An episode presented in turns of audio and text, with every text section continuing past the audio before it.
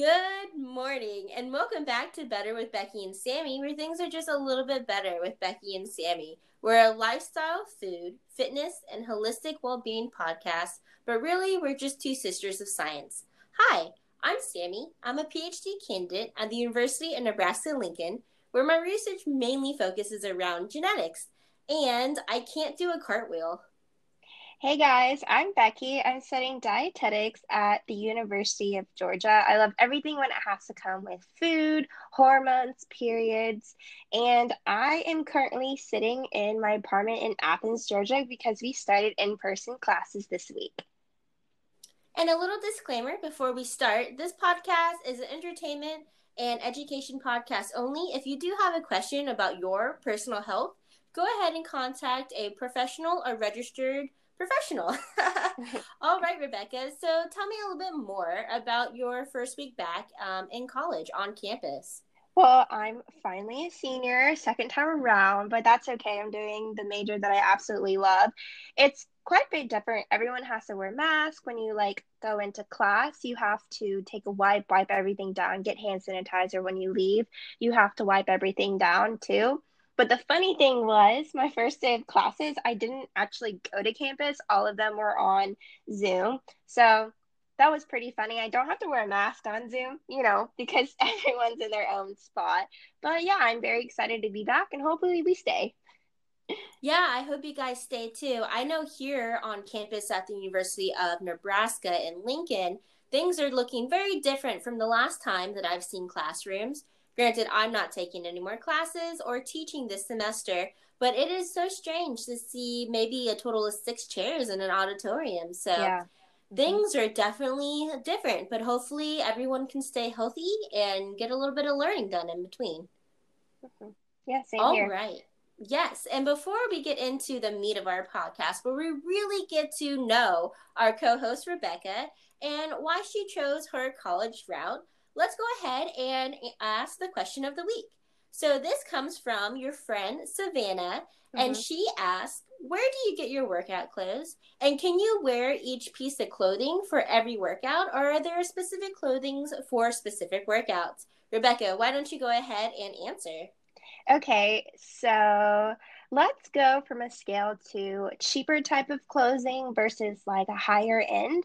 Um, the one spot I definitely would go look is Marshalls and TJ Maxx. You can get some good brands for half the price, like Yogalicious, 90 Degrees. Um, their biker shorts are amazing. I've gotten some like cute, like leopard print leggings from Marshalls, super cute, like $12. Um, Target, their new in the movement slash Joy Lab is a really another place where I like to get my workout clothing. Um, like the online brands like Balance Athletica, Gymshark. I know me and Sam really like Gymshark when we first got into working. They have cute little leggings and tops, but my favorite brand is Lululemon. I know it could be a little bit of pricey, but as a larger chest girl, they have um, high support sports bras that like help it so that my my back doesn't hurt. Um, the clothing especially the leggings they last a long time. They're super cute. They feel great. You don't feel like you have to tug or get a camel toe when you wear those leggings. And yeah um so i guess you could wear leggings for every single specific workouts but I prefer to wear for my high intensity workouts, I like to have a slicker material so that it moves with my body. And for like weightlifting or like yoga or stretching, I like to wear like comfy, buttery, soft materials, as in like leggings. So, Sam, like, where do you get your workout clothes?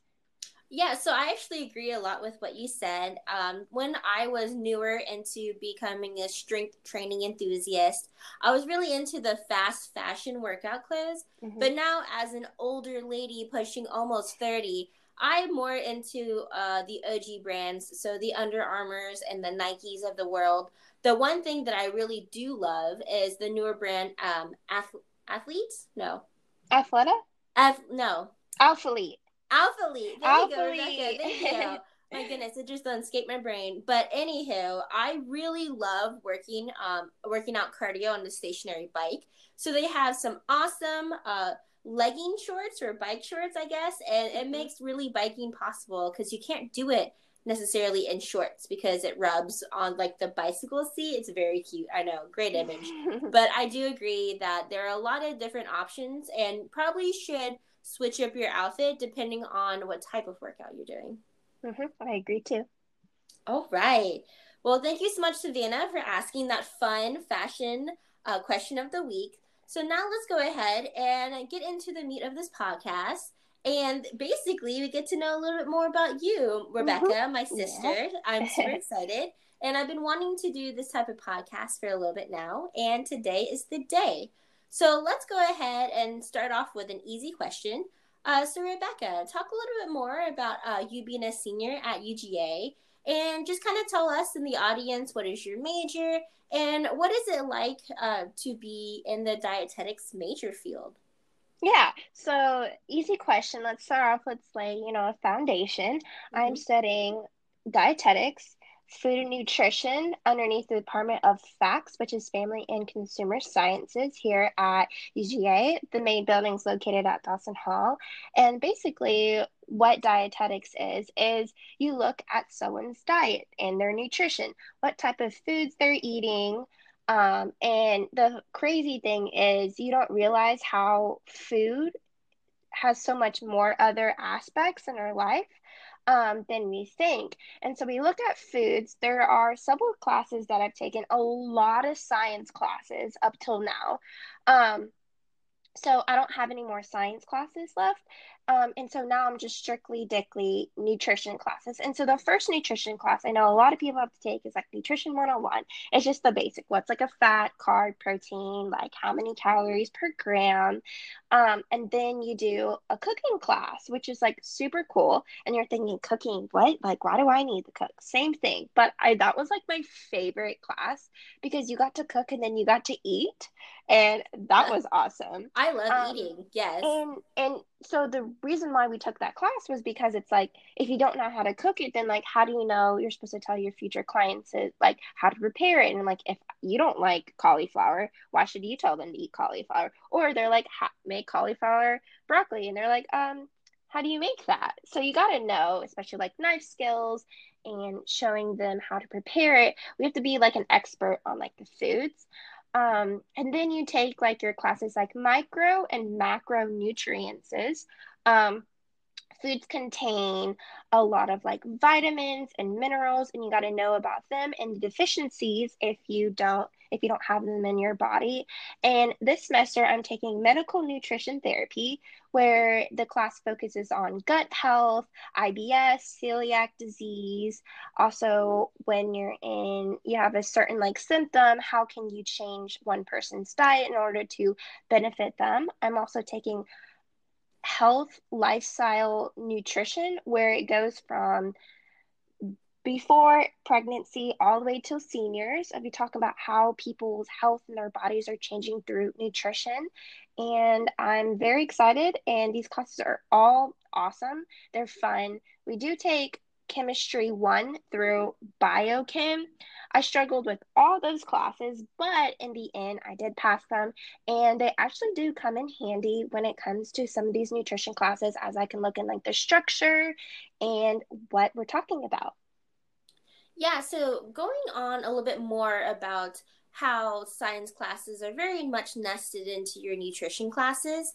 Uh, so, what of your basic science classes that you take you really see reflect in your nutrition? Is it like general chemistry, microbiology, biochemistry? Out of all of them, I've taken Gen Chem, Gen Chem 2, um, organic chemistry, biochemistry. I would say biochemistry, the second half of the class really does deflect because that's when you get to talk about glycolysis and fat storage and fatty acids and how alcohol can affect your liver and just how, like, the whole glycolysis system and how it relates to like every aspect in your body especially if you don't like have copper or magnesium or biotin which is a micronutrient that there's a lot of reactions that use biotin in order for your body to work um, especially in like those cycles and everything. So I definitely say biochem. I would say that all the classes do build up on each other, but biochem was definitely the class that utilized a lot in the nutrition aspect. That is so cool, Rebecca. And, and coming from someone who's a classic basic science background mm-hmm. myself, uh, you mentioned about eating in lab, and that's hilarious because that's such a no-no in like general chemistry. You're not even supposed to have your water bottle. Mm-hmm. So it's really cool to hear the similarities and the differences between a basic science class and a more nutrition-based focus. That's really cool to hear that perspective. Mm-hmm. So a little bit more about why did you choose this major a little? Because I know you switched majors because you were able to figure out more personally yourself as you grew in college. So, because you grew, why dietetics? So, when I first went into college, as any 18 year old like what do you know? Like what do you know you want to do the rest of your life? You're literally thrown in the education system. You're spending all this money. So i was like okay well my grandma was a nurse and that's an awesome field to go into. It's a science field. I like science and you also help out people. So i was like okay cool but what really made me change was I was always into the gym and I my sister, she's like my m- main motivation. She got into weightlifting too, Sammy did. And oh so wait, so I, you're talking about me? Yes. And so I got into weightlifting. And so Sammy was doing a mini cut, which means that you cut some of your calories out, you cut your processed foods out, you cut a lot of your caloric intake in order to lose body fat so I was like, oh my God, like I want to do that too. Like, what is this? But what really interested me in dietetics was one of my friends has FHA, which is functional hypothalamic amenorrhea, where you don't get your period due to under eating, over exercising, stress, and everything. And so I thought that was super cool and I was like, oh, like what is this? And then that furthered me into finding out intuitive eating and how foods and diets can really help us deal with our hormones. I've expressed many times on this podcast that I have really bad periods, and um, going into the gynecologist, they just slap a band aid on it, just give you birth control. Um, and I did a little bit more research, especially like working with me and my body. And I found out eating certain foods during certain phases in my periods, you know, like the luteal, um, the menstrual phase, the other phases that you, if I eat certain foods and increase a little bit more of my caloric intake um, during those times, then I can help out with like my periods and my acne. And so, what interests me is like food and how much food can help your body and help you feel in a different way. And so that's why I choose dietetics. I want to express my knowledge and my breakthrough um, with other people and mainly probably work with disordered eating because I, like I said before, my main reason why I want to go to college is to help people out. That's really cool. And I love hearing when young people are so enthusiastic about what they want to do and their plans for the future. So I can't wait to see uh, where you go with this. And I know the center of your whole entire goals and why you study mm-hmm. so hard is to help other people, to help reflect inside yourself. So, speaking of your goals and where you're going in your future, mm-hmm. so what are your plans after graduation? Because you are a senior, you'll be mm-hmm. graduating mm-hmm. in May. Knock on wood, everything will go amazing for you. Yes. Are you preparing for like future plans or future goals, or how will after graduation your life shift a little bit? Yeah, so there's two things. There's a registered dietitian, and then there's also a nutritionist. So every single registered dietitian is a nutritionist, but not every nutritionist is a registered dietitian. Wow. So clear yeah. that up because I thought they were the same thing. Yeah, no. So a registered dietitian takes a registry test and gets a license to practice within their state. And oh. so then they can give advice and prescribe, you know, eating regimens and stuff. Um, a nutritionist doesn't have the license. So in order for me to get the license, I need to do a year long dietetics internship with like schools or practices and stuff where I get to be hands on in the field, knowing what a dietitian does, learning a whole bunch.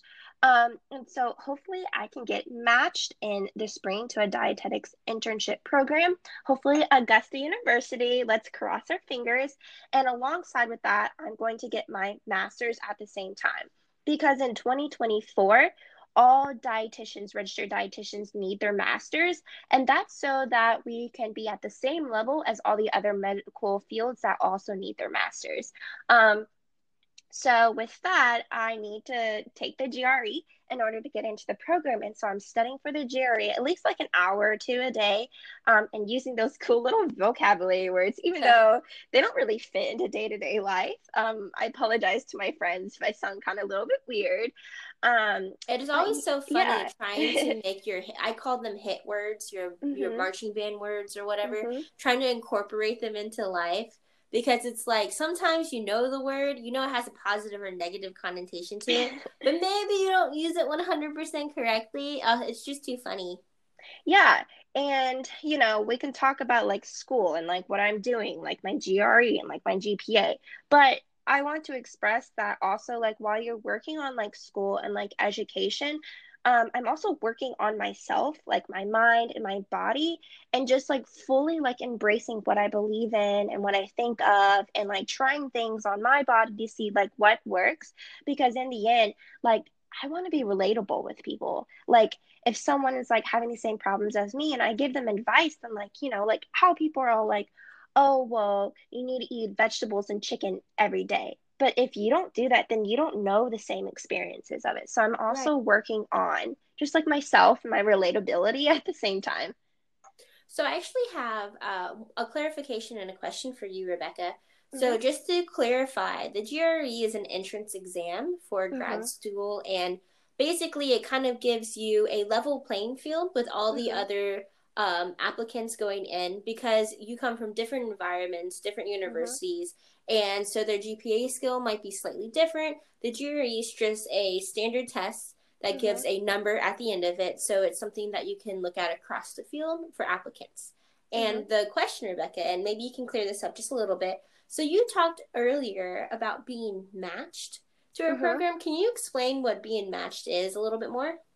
So, for UGA and a lot of the dietetic internship programs in the spring, the seniors go through a workshop called DICAS, which is this um, a dietetic internship like matching where certain schools only take a little bit of kids per internship program. Um, it's i guess it's just like the same thing as applying into like a university but you try to get into a program that fits you and also that it fits the university. So you guys have to have like like minds like like interests and stuff. And that's where you go through series of in person and you're like learning more stuff in order to sit down and take the registry test become a dietitian. Yeah thank you so much for clearing that mm-hmm. up so you said uh, what is a good fit for you as well so mm-hmm. speaking of fits, uh, I know there are many different job opportunities when you enter into the field as a registered dietitian. Can you tell me like the different categories or the different quote unquote fits uh, of different job fields? And personally, which one would you like to go into, Rebecca? Yeah, so the first thing you think of like dietitian, like what is that? Like what, what jobs can you get with that? Well, I guess people hear about the science field, so they're like maybe a hospital. Yeah, so that's called clinical clinical dietitian where you can work in a hospital. Um, you can work on many, you know, care units, the ICU care units, the, the diabetes care units, um, just the regular like women in health care unit where you work alongside with a medical team and where your insights of like what foods they should eat um, play into it.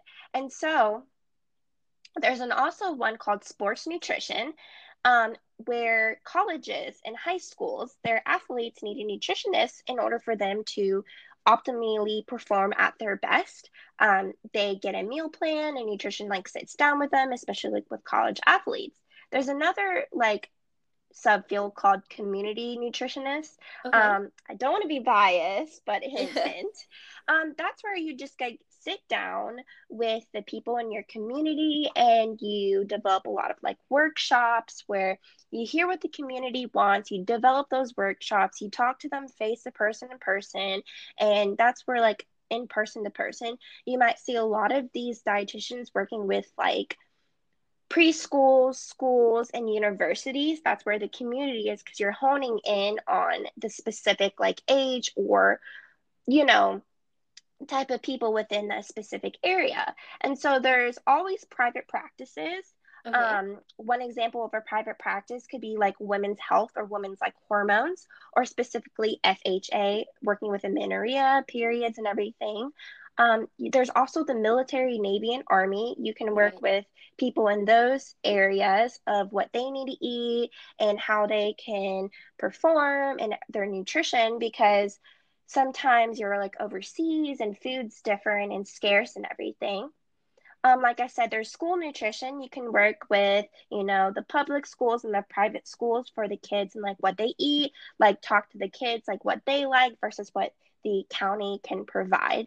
There's counseling where you think you sit on one on one person, they tell you what they want, and you sit down with them, you build a meal plan, you work with their eating, disordered eating, maybe, um, and they ask you a couple of questions.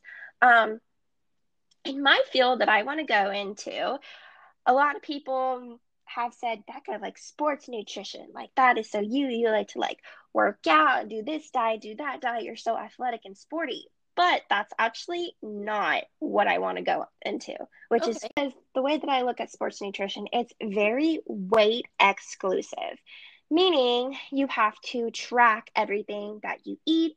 You eat in a different time period.